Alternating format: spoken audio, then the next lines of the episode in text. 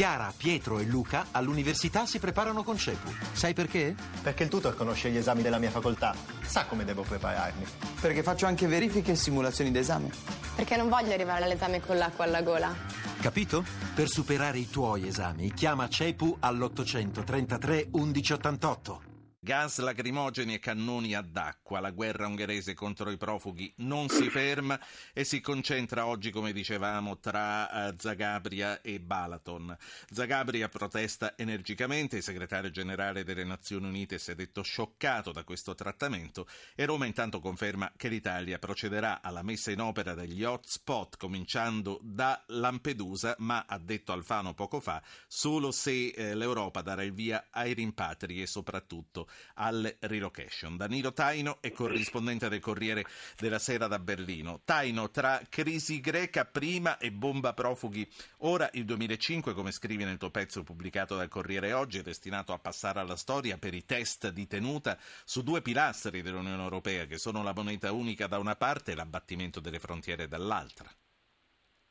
Sì, il 2015 è un anno eccezionale da questo punto di vista e io credo che, sia, che, sarà alla fine anche un anno benefico. Io ho scritto un articolo ottimista, credo, e, e spero, spero, di non essere clamorosamente smentito. Lo spero anch'io. Nel senso, nel senso che eh, la crisi greca sicuramente non è finita, sicuramente domenica prossima ci sono le elezioni e vedremo, e vedremo come, come, vanno, ma comunque il programma a cui è sottoposto il Paese è molto duro, difficile da superare, quindi vedremo gli sviluppi che ci saranno. La crisi, la crisi dei rifugiati è in pieno corso, io credo, io credo che ci sia un elemento, un elemento però comune che tiene insieme le due crisi. E e, che abbiamo visto in modo abbastanza clamoroso a mio avviso in Grecia, nonostante le difficoltà che ci sono, nonostante i sacrifici che i greci hanno fatto, che sono stati durissimi, nonostante il livello alto di, di disoccupazione, il crollo dei salari, eh, i servizi pubblici che sono andati a patrasso, bisogna dire, e ciò nonostante i greci vogliono e hanno votato per rimanere, per rimanere, in Europa e per rimanere nell'euro. Io non sono un amante particolare dell'euro, ma eh, ormai l'euro c'è, funziona e comunque per molti cittadini, per gran parte dei cittadini ne, di, cui le, che, di, cui i paesi ne fanno parte, è diventato sì. un, simbolo, un, simbolo, importante. E lo stesso credo che sia il trattato di Schengen. È, è, allora, è quello che i cittadini toccano. Prima, prima, di passare a parlare di un possibile futuro senza, no, di nuovo col passaporto, non più senza il passaporto come in questi ultimi vent'anni, voglio fare parlare tre ascoltatori eh, che hanno questioni da porci, da porti e ricordo a tutti che per intervenire devono mandare, o, come hanno fatto questi tre, o un messaggio sms al 335 699 2949 o un whatsapp al 335 699 2639. A Imperia c'è Flavio. Flavio, buonasera. Buonasera Ruggero, ma io sono esterefatto io sono esterefatto perché se gli ungheresi pensano di preservare così il loro essere cristiani, la loro cultura cristiana, ma mi domando, ma che cultura cristiana hanno?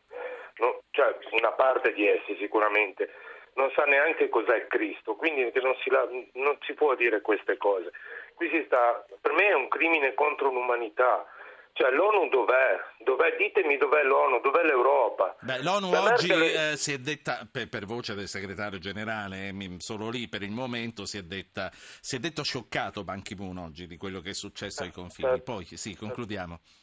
Sì, eh, sì esatto, tutti siamo scioccati e qui eh, sta succedendo una cosa gravissima, arriva anche il freddo, non è che lì questa gente sono esseri umani io sono cristiano, io mi vergogno di avere fratelli cristiani che sono così. Io pregherò, prego tanto per questa gente, perché il Dio è uno solo, ma gli ungheresi lo sanno. Grazie cioè.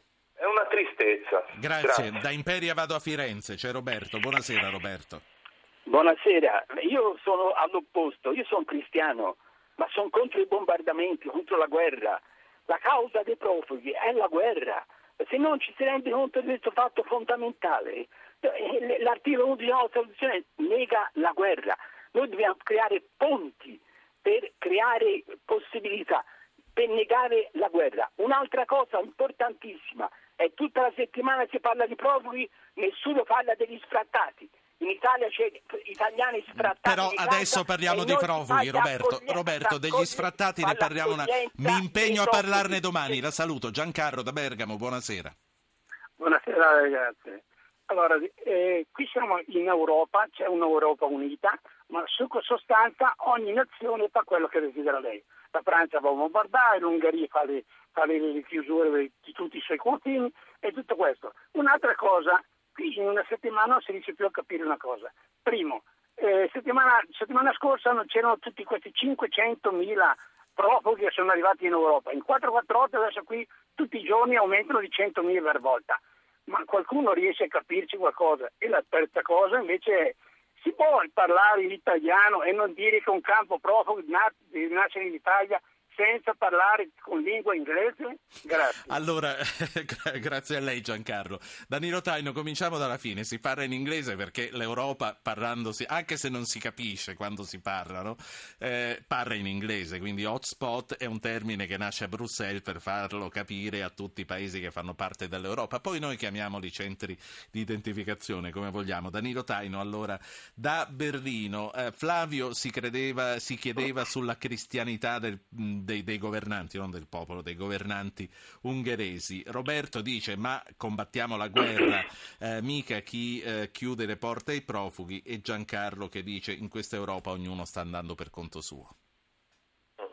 Beh, ovviamente in questo momento in Europa, in tutta Europa, c'è una enorme emotività e quindi, quindi gli elementi cristiani, musulmani, eh, solidarietà, paure vengono fuori in modo fortissimo. Io credo che dobbiamo cercare di avere però anche un attimo gli occhi asciutti. Io credo che, che il problema sia molto serio, ma l'Europa comunque stia provando a dare una risposta al problema.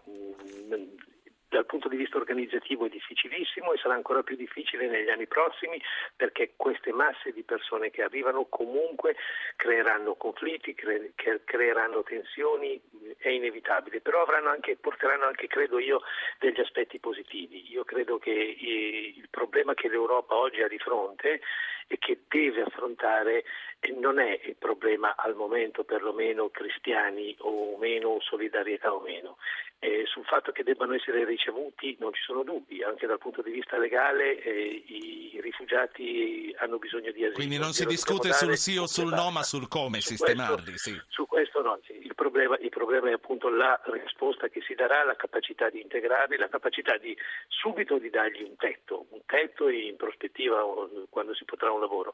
Ma eh, anche, dal punto di vista, anche dal punto di vista economico, qui dalla Germania la cosa è palese.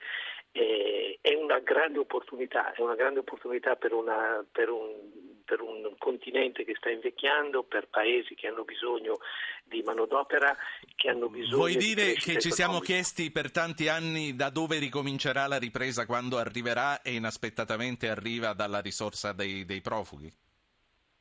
Beh, io non voglio essere ottimista fino a questo punto, anche se in Germania c'è qualcuno che parla di prossimo miracolo economico dovuto a questa ondata di immigrati, però questo sarà tutta una cosa da vedere e da discutere perché le difficoltà, come dicevamo prima, sono immense dal punto di vista della capacità di integrarli. Comunque sicuramente dal punto di vista economico i, pro- i- i profughi, gli immigrati, i profughi nello specifico, i rifugiati non sono un problema ma sono un'opportunità. Sì. Non voglio dire che sia l'opportunità più straordinaria, ma comunque non sono un problema. Ecco, Eh, prima ti ho messo in pausa, stavo per dire in stand-by, ma poi mi aspettavo la bacchettata di Giancarlo. ti ho messo in pausa quando parlavamo di Schengen. Eh, tu hai detto eh, i greci hanno dimostrato che comunque, nonostante i sacrifici, nonostante tutto quello che sappiamo, l'euro lo vogliono tenere e quindi gli europei, nonostante la bomba profughi, continueranno a battersi per non avere le frontiere. No, per adesso, eh, senti, secondo me Schengen è una delle due cose che gli europei toccano, una è l'euro e l'altra è la possibilità di passare da un paese all'altro senza dover tirare fuori il passaporto o la carta di identità. Sono le due cose migliori eh, dal punto di vista della percezione immediata che hanno. Io credo che sarebbe veramente una follia Innanzitutto non credo che i cittadini vogliano rinunciare all'una o all'altra e in particolare comunque a muoversi liberamente in Europa e, e- e credo che da questo punto di vista, credo che da questo punto di vista tutti paesi abbiano presente l'importanza di che cosa significano Sì. queste cose e l'importanza eh, di, di- di non distruggerle. Io sono estremamente fiducioso, sarà difficilissimo perché comunque, comunque la cancelliera Merkel ha aperto dei i cancelli, ha aperto un problema enorme, forse era inevitabile, anzi Sì. probabilmente era inevitabile, Però, eh, però, però però intanto continua, continua a fermare i treni. Oggi mi sembra avere letto che da Salisburgo verso l- la Germania non partono più. Sì, continuano a fermare i treni dal punto di vista strettamente organizzativo, almeno Sì. questo è quello che dice il governo. Eh, vediamo, vediamo se sarà proprio Sì. così. Io credo che la capacità organizzativa dei tedeschi sia ancora buona, anche se in questo momento probabilmente anche per loro eh, la massa di persone che, che sta arrivando era probabilmente inaspettata. Eh, però la chiusura, la chiusura non è una chiusura delle frontiere, sono semplicemente, sono semplicemente dei Certo. controlli che sono stati imposti alle frontiere, è, è fatta solamente e strettamente da un punto di vista organizzativo, questo è stato ribadito ancora ieri pomeriggio Sì. alla fine di una riunione tra Merkel e i capi di Stato delle regioni, delle regioni tedesche. Non è definitiva, non è assolutamente definitiva, durerà qualche settimana, ma in ogni caso è stato detto finirà. Prima di salutarci, ho due ascoltatori eh, con i quali farti parlare, Gianni da Fermo e Marco da Varese. Gianni, buonasera. Eh, buonasera, sempre ritornando alla tematica dei, dei profughi, è una domanda tanto banale che mi faccio da tempo, ma se eh, gran parte dei profughi che arrivano in Europa eh, provengono dalle zone di guerra, vedi la Siria a causa dell'ISIS o l'Eritrea o la Somalia, eh, voglio dire, qual è la differenza fra- eh, per la comunità internazionale, per la Nato o per l'ONU tra la Bosnia o i bombardamenti in Libia? Cioè, sono ignorante in politica estera. non- Io, io fatico a seguirla, probabilmente mi sono distratto un attimo. Co- co- che cosa vuol dire la differenza? dire, Sta parlando della Bosnia di 15 anni No, no, fa? no, voglio dire, se l'origine del, dei- del male, di, di- di questi, io credo che i profughi che stanno arrivando in Europa rimarrebbero volentieri nei loro paesi, Eh, che sia no. la Siria o la. Ecco, voglio dire, se la causa è l'ISIS, perché non possiamo intervenire militarmente mentre lo abbiamo fatto in maniera forse Ah, ho molto capito, ho capito. Quindi, al contrario di quello che diceva l'altro ascoltatore, che diceva smettiamo di No, bombardarli non se non smettono auguri, di eh. partire. Ho capito. Grazie. Prima di sentire che cosa ne pensa Taino, sentiamo che cosa ha da dirci Marco da Varese. Buonasera, Marco. Buonasera Ruggero, a lei e ai suoi ospiti. Ehm, mi chiedevo già da tempo mh, se c'è una risposta da parte dei paesi islamici verso questa emergenza. Eh, Nel senso, questa gente scappa dalla guerra come faremo anche noi. Eh, però mh, perché, mi domando, perché non si, fer- non si limitano a fermarsi nel primo paese europeo, mentre invece vogliono proseguire per destinazioni ehm, definite, cioè Germania o Svezia, ma i paesi islamici non possono accogliere i loro fratelli islamici. Per quanto mi risulta, per esempio, l'Arabia Saudita Sì, sì. ha una tendopoli che può accogliere 3 milioni di persone. Eh, poi quello che diceva l'ascoltatore mm, che mi ha preceduto, eh, di recente mi ha lasciato altrettanto attonito il fatto che Obama abbia detto che sconfiggere l'ISIS non rientra nelle loro priorità. Certo. Questo, cioè, Marco, fermiamoci qua. La saluto e pongo queste ultime due cose che non sono da poco al corrispondente da Berlino, eh, grande eh, esperto di Europa, eh, Danilo Taino. Ehm, il primo ascoltatore dice: Ma cosa aspettiamo a bombardare l'ISIS se è l'ISIS che causa queste partenze? E Marco dice: Ma perché non trovano ospitalità? Perché non vengono ospitati da- dagli altri paesi islamici che sono anche più vicini a loro? Sono due domande stupende, devo dire. E- e io credo che sicuramente per quel che riguarda, per quel che riguarda Gianni da Fermo eh, ha, assolutamente, assolutamente ragione, nel senso che sicuramente il problema, il problema se lo vorremmo affrontare lo dovremo affrontare eh, nei paesi di origine di questi, di questi flussi di rifugiati. E su questo c'è un grosso dibattito, una grossa discussione, eh, anche all'interno della Germania. Per esempio ieri c'è stata un'intervista di un importante ambasciatore, di un importante ex ambasciatore che si chiama Isinger, Isinger che, che sostiene che anche la Germania dovrebbe pensare a un intervento militare.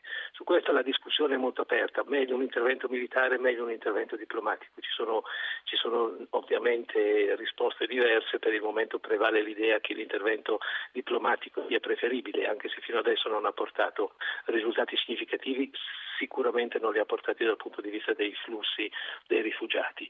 E per quel che riguarda la risposta degli islamici è giustissimo, io credo che questo sia un elemento straordinario, io credo che queste popolazioni che stanno spostandosi dal Medio Oriente, musulmane in gran parte, che stanno spostandosi dal Medio Oriente in Europa, saranno un elemento importantissimo di crisi anche all'interno dell'Islam, perché comunque uno scappano da un Islam che li sta facendo a pezzi, soprattutto l'Islam radicale naturalmente, oppure Assad, oppure i settarismi che sono interni al, all'Islam stesso. Non solo, vedono anche che molti, la maggior parte dei paesi che, musulmani non li aiutano.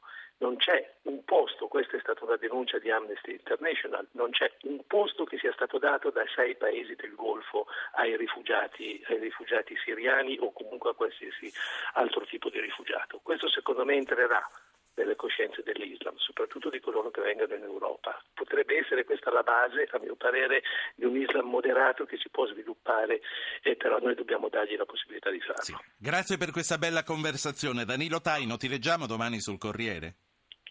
Grazie, no. allora, aspettiamo dopodomani. Grazie, buona, buona serata. Buona serata berlinese. Ecco perché eh, mentre c'era Folli che correva, correva, fortunatamente eh, Taino è stato più, più rilassato perché non sta scrivendo il pezzo per domani.